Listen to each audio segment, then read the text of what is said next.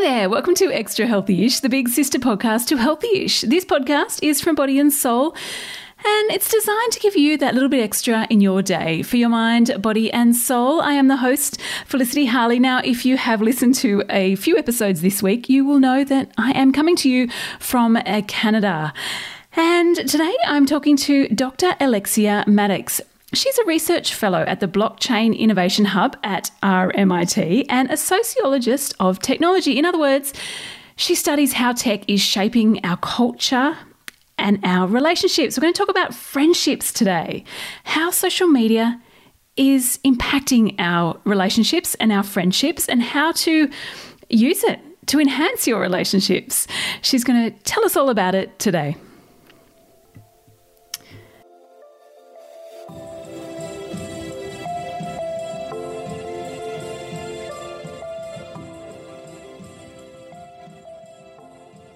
Alexia, thank you so much for coming on Extra Healthyish. Now, how do you stay extra healthyish in your life?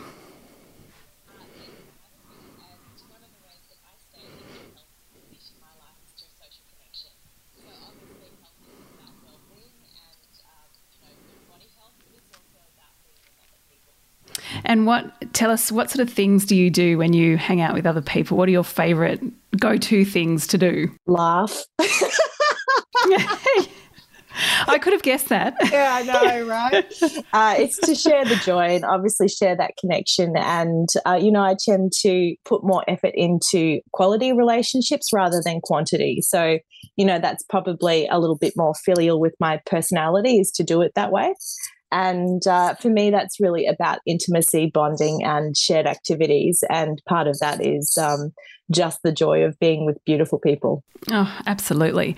Now, actually, just sorry, we're just going to stop for a sec. Would you mind just lifting your um, mic off your sweater just and holding it out? I could just hear it rubbing then, and I thought, oh, we'll get rid of it. Okay, that, that was a great answer, by the way. I'll come back to that. We'll talk about quality of friendships. Okay. Now, for those who didn't listen to Healthy Ish, what impact has social media had on friendship, or perhaps how has it changed the way we're navigating friendships? So, a lot of people tend to fear that social media is making our friendships poorer. And I tend to say that social media just changes the way that we do friendships.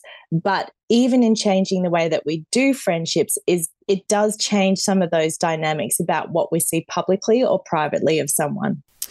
So if it, if if it can enhance our friendships, how do we you know how do we navigate it? How do we work it in with our you know let's let's talk about our close circle of friends because obviously there's different circles of friends and we'll go into we'll go a bit deeper into that later especially on social media when you get lulled into thinking is that person a friend or not? But uh, tell us about you know how it can enhance friendships or how we navigate these friendships when versus spending time with them in person versus time online? Uh, so the way that I think about that question is actually to change change the question.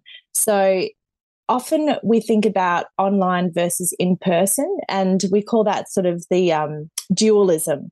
And I tend to say that we actually relate to each other in everyday life, and we use media at different uh, to like different types of media, like a multi modal way of communicating with each other and connecting with each other.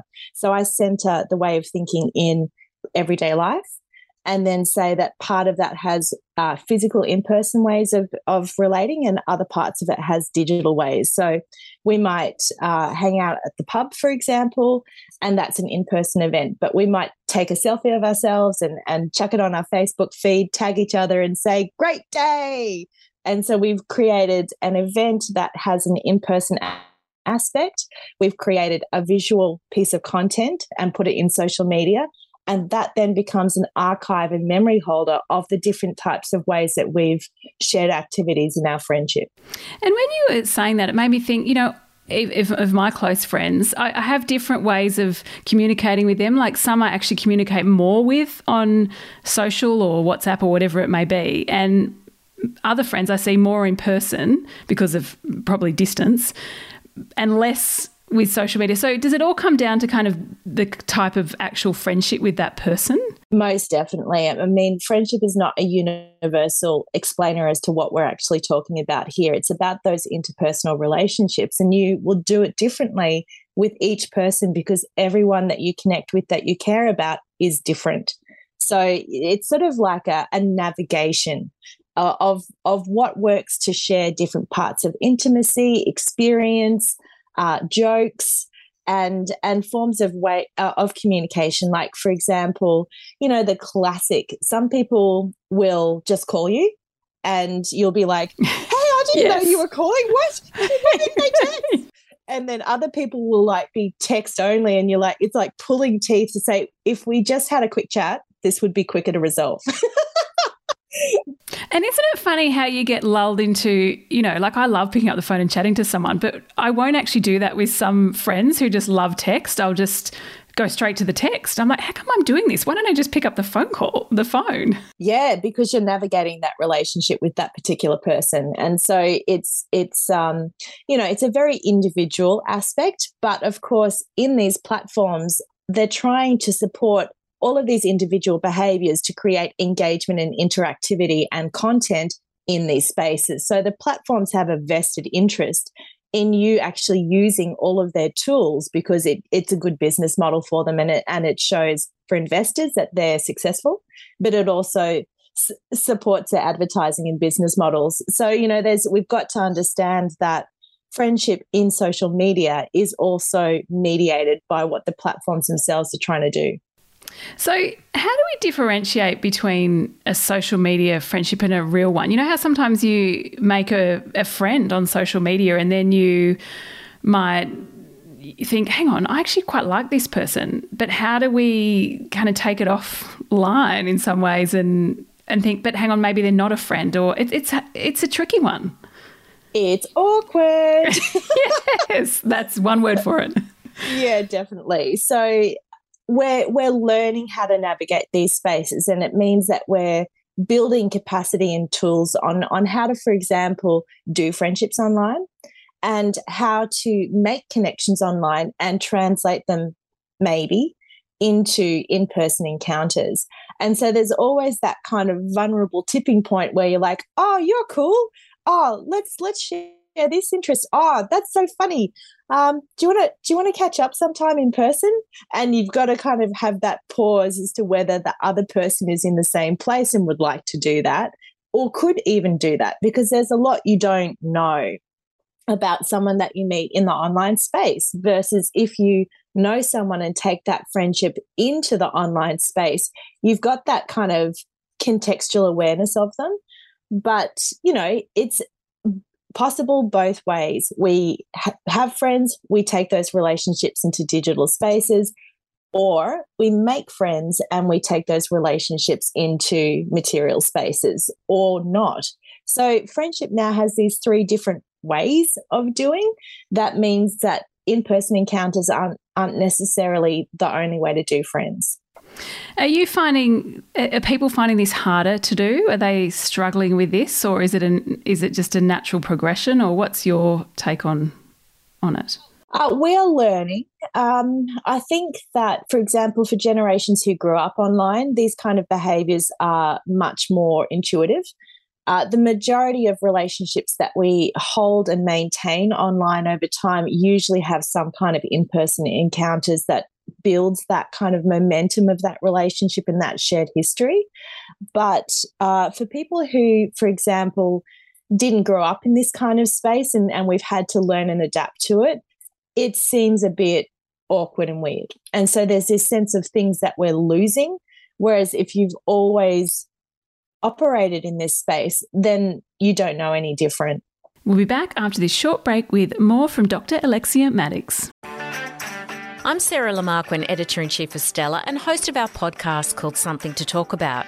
Every weekend, we publish a new episode where you'll hear compelling personalities, strong opinions, and thought provoking conversations. I wanted to be able to do it in my time when I was ready and speak my truth when I was ready. The topic of when do I become a mum, that is in my mind 24 7. Search for Something to Talk About wherever you listen to your podcasts. What influence did the pandemic have on our friendships and especially the role of social media? I mean, thank God for social media in the pandemic, I say. Right? right? but uh, is, is this what you found? Uh, so there's been a, a, a, range of research into how um, social media use in the pandemic has kind of danced together. And, you know, the pandemic, the messaging in Australia was all about social distancing. And I always say, well, that was just the wrong language because it's not about social distancing, it was about physical distancing. We really needed the social connection. And so we used whatever we could under whatever conditions we had in order, and, and that was largely Zoom, you know, chat, WhatsApp, and, and social media to actually stay connected with each other and to be able to find a way of coping under extreme conditions of shock. And that's what social connections really help us to do. Actually, that's a great point. Why didn't we call it physical distance? Why do we call I it know, social distance? I, like I such a simple term. yes. I like policymakers messaging people. Wrong word. Absolutely.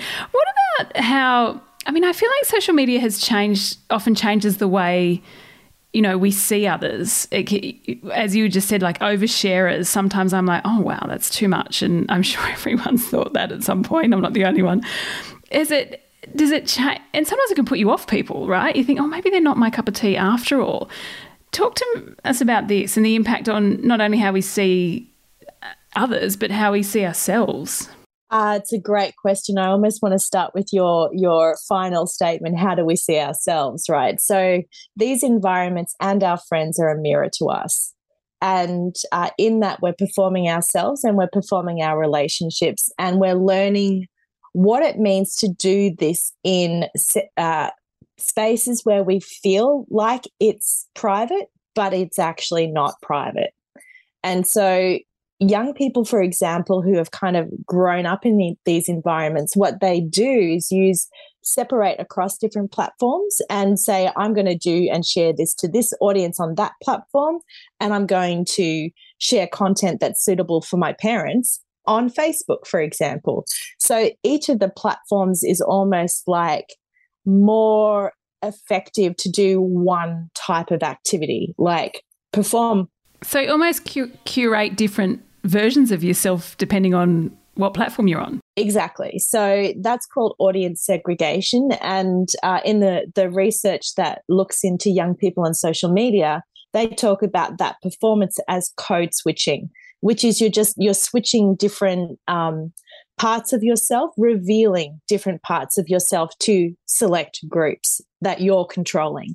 And, you know, on Facebook and on most of these platforms, you can actually use the privacy settings to choose what people can see of your posts. Uh, so that's one way to do it. And uh, in in young people, often just do have sort of perform different aspects of their lives by platform.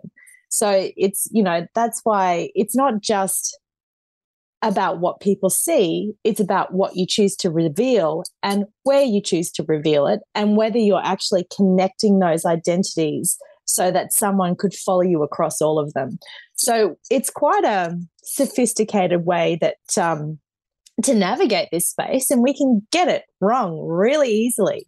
And every time a platform changes the visibility of posts or images or likes, that changes the dynamic of what people see and, ha- and, and how we respond to to them and how they respond to us. So it's a giant experiment and we're essentially guinea pigs in the system because these platforms are not thinking slowly and thoughtfully about social dynamics. They're pumping out product and they're experimenting with what could be successful and changing features and controlling features. And so every time we learn a space, it changes and we have to relearn it. But it also changes what we think it is about. So it's really it's a very uh, complex situation, and it's not always easy to navigate.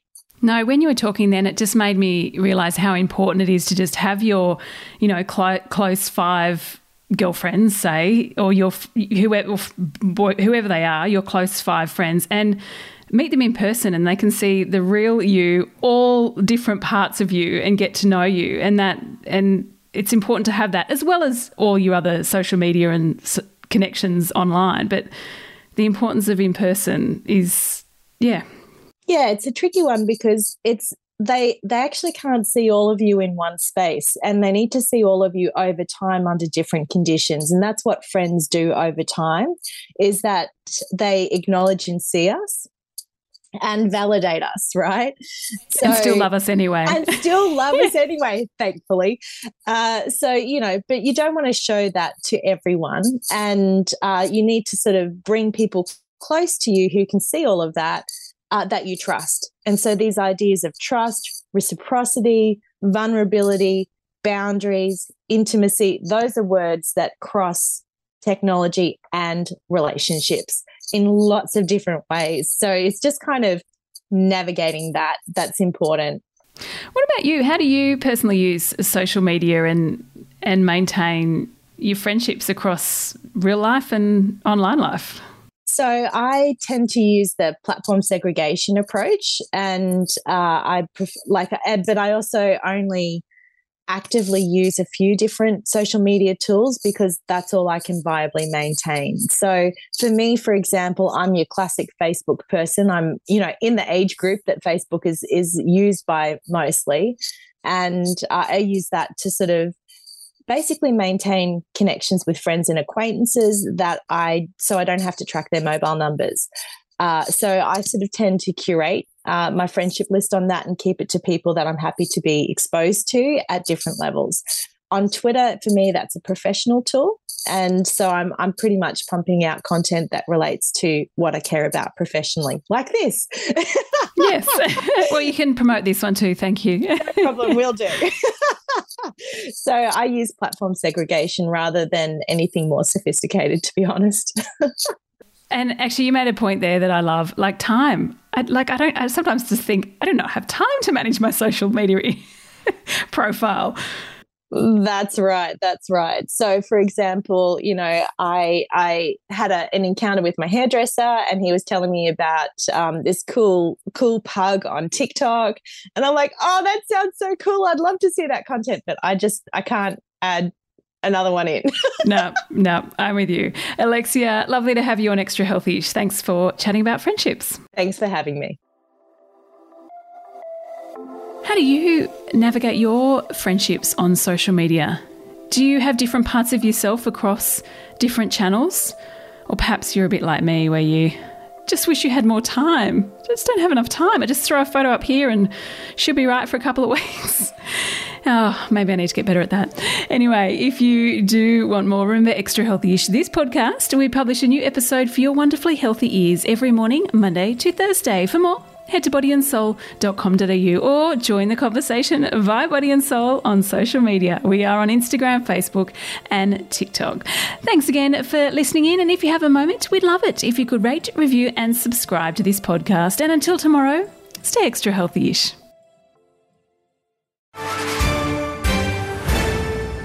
News doesn't have to be boring. The Brits have given Prince Harry a new nickname after yet another tell all interview. Oh, God, is it the Ginger Whinger? Let the team at news.com.au get you up to speed each day with their podcast, From the Newsroom. A couple were busted joining the Mile High Club. Well, I guess they can't fly Virgin anymore. Politics, sport, red carpets, royals. Get all the goss in just a few minutes. Follow From the Newsroom wherever you get your podcast from.